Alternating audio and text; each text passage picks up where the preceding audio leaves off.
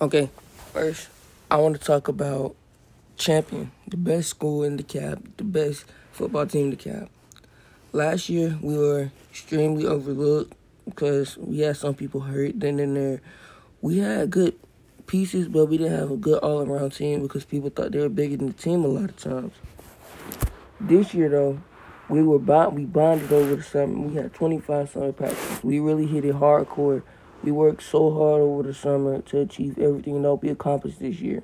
There was no holding us. Um, before the first game, we had the Jamboree game against Chapel Hill. Chapel Hill, we, we had to practice inside a lot because of the heat, and it was about 101 degrees. The heat index was really hot that week, so we had to practice inside almost whole week. We didn't let that phase us, though. We came out and we played great defense. We turned the ball over on offense two times, though, which is not a good thing and we eventually sharpened that up as the season went along. Even though we gave up two turnovers, we got the ball on the 20 yard line about a couple, multiple times, and our defense held and did not score on us.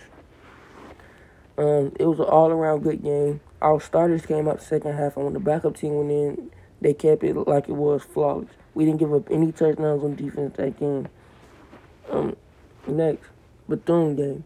Going into Bethune, we I'm not gonna lie, I was kind of nervous because last year we lost to Bethune, and I knew this team was better, but last year we lost to them, and I didn't know it was gonna be the same Bethune team, and I didn't know how our team was gonna respond.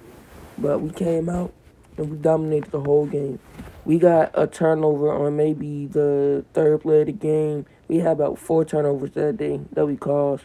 We put up 32 points in total, and it was a great day for us. Second game, freedom game. Freedom game was a very slow game. So like they slowed us down and took us out of our rhythm early. But at halftime, after some we cooperating, we got together as a team and we turned the tempo all the way up and made them play to our speed, so we don't play down at their level. Final score ended up being thirty-two to two, but the defense had a shutout because the offense gave up safety and not the defense. Um, third third week of the season, Stephenson week. That was the most highly anticipated game of the year, probably in the DeKalb County as a whole.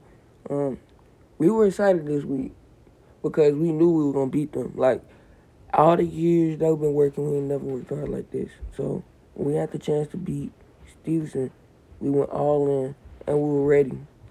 Um, that week at practice, we had some good practice, some not so good. But that Friday, we had a terrible practice. Even though we had a bad practice, I knew we still to win because we were just that kind of team. We were a playful kind of team, but when it was time to step up and be serious, we did. So we got to the school Saturday that morning against Stephenson. We got new socks as we did almost every week. We were locked in, and coach was giving us a talk about how if we want to win, what do we have to do and things. Our team already knew what we had to do, so we went out there and we did exactly that. On the first drive that we had the ball, we sustained about a six minute drive, and it wore down Stephenson. We stopped them on their first drive. We ended up getting the ball back, and we ended up scoring on them. The final score of this game was 24 to 14, if I'm not mistaken.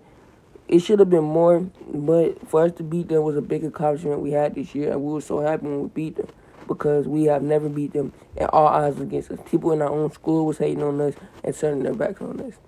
So yeah, that was big for us. That was the first time school history that beat Stephenson game four Renfroe week. And the week that we played Renfroe, it was the region championship, which means we won this. We indefinitely going to the playoffs because we knew we weren't losing to Stone Mountain or Druid Hills. This week, our our assistant principal even came to us, Mr. Harper. He told us this is a trap game.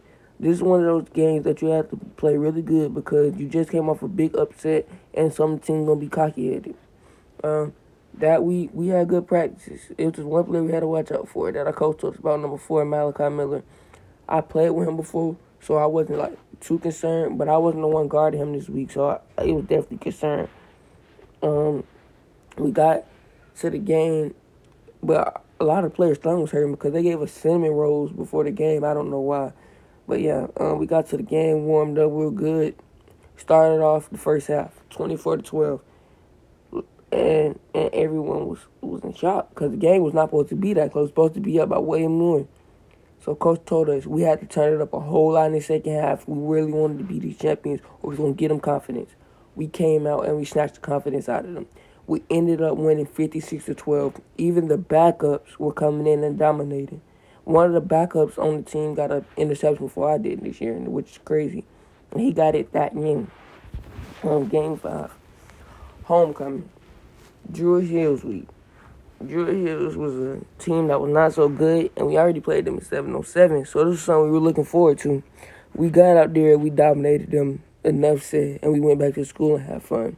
Stone Mountain week, same thing, 38-0, and we blew them out, and we were just ready and focused on the playoffs and playing Salem at this point.